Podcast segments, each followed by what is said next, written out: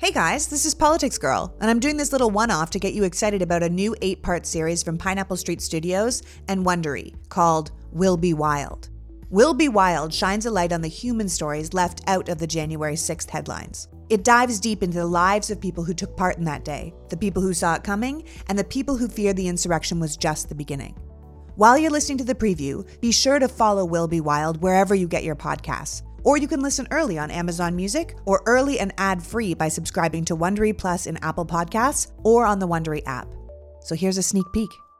Check it out. It's Christmas Eve 2020 when Jackson Reffitt makes the biggest decision of his life.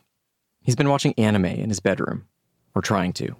I just hear uh, behind my wall my dad talking about the government and Nancy Pelosi, and it's all mumbled, and I'm just like, God, like this is just it's crazy. Like it's crazy talk. Jackson's 18 years old, and he's come to the conclusion that his father is a dangerous man, and he needs to do something about it. What did he say that made you think he could be violent? That he's going to do something big, and I know that's very uh, vague, and that's what I think triggered me to be so worried about it is how vague it was and how um, I guess active he was it just got to a point where I was getting so paranoid and anxious and nervous that I didn't really, I almost wanted to take this off my shoulders and give it to someone else. He Googles how to tip the FBI. A text box pops up. Jackson looks at the blank space and gives himself a pep talk. Okay, I'm going to do this right now. I have to do this right now. Um, get it over with. I'm going to just do it. He starts to type. I don't know what my dad's doing. He's a part of a couple organizations, Texas Freedom Force, I believe it's called. He's prominent at Three Percenters. He says he's high up in the organization. He says he's doing something big. I don't know what, but I'm just worried.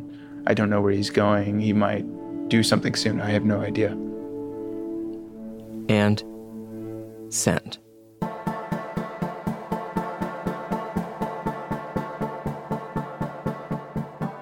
Although they lived under one roof, Jackson Reffitt and his dad were not close. The older Jackson got, the more he came to see his dad as bossy and intolerant.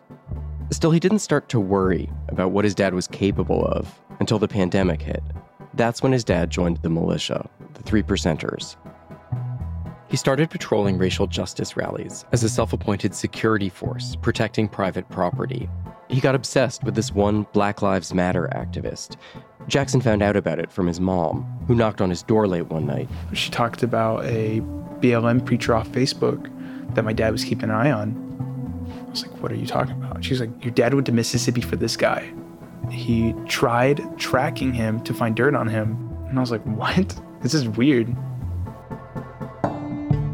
Jackson's dad has disputed this version of events. He says it's all his son's fantasy, but Jackson sees it as part of a bigger pattern he says his dad got deep into conspiracy theories, was stockpiling ammo and gasoline, water, and a generator, convinced that electrical power in the US would shut down and the electoral votes would be reset. He was clearly, I don't want to say unstable. I, I, I don't even know a word for it.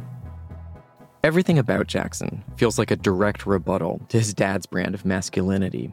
He wears his long wavy hair pulled back in a pink scrunchie, there's a miniature Winnie the Pooh doll dangling from his cell phone that's a gift from his girlfriend. And where Jackson is soft spoken, his father can be downright aggressive. This is a quote he uses a lot in his arguments. He put me in this world, he can take me out. That's a classic for him. He loves that one. He said and, that to you. Oh, all the time. Uh, he like he'll get in my face. He's like, "I'll take. I put you in this effing world. I can take you out." It happens a lot, and I don't think it's okay. And my dad has had moments of violence. I mean, have you read the reports of him choking out my mom? It's pretty horrible. All of this is weighing on Jackson when he hears his dad in late 2020 talking about doing something big. I was like, I can't call the police. I mean, they're going to come here and do what? They're going to do nothing. So I was just like, the FBI. I mean, you can send in tips to the FBI. I mean, almost everyone knows that. And after pressing send, he feels some semblance of relief. Okay, that's off me. It's on their shoulders. Whatever they do, whatever they say, whatever my dad does, it's on them. I'm Andrea Bernstein. And I'm Ilya Marritz. From Pineapple Street Studios, Wondery, and Amazon Music, this is Will Be Wild, a podcast about January 6th. But it's not a recap of the news you hear every day. It's a deeper look into the forces that led to an insurrection and the fight to save democracy before it's too late. It's about the people who were there that day. Y'all, we're one block away from the Capitol now. I'm probably gonna go silent when I get there because I'm gonna be a little busy. The people who saw it coming. We're not saying we think that when the president speaks, people do violent things. We're saying the evidence shows that it happens. And the people whose lives will never be the same. I mean, there were people in the crowd that were chanting things like, you know, get his gun, kill him with his gun. We talk about January 6th, like it's in the past, a day in history that we survived. But it's more than that. No, we didn't dodge a bullet. That was a practice run. Right? Insurrections without consequences are just practice runs.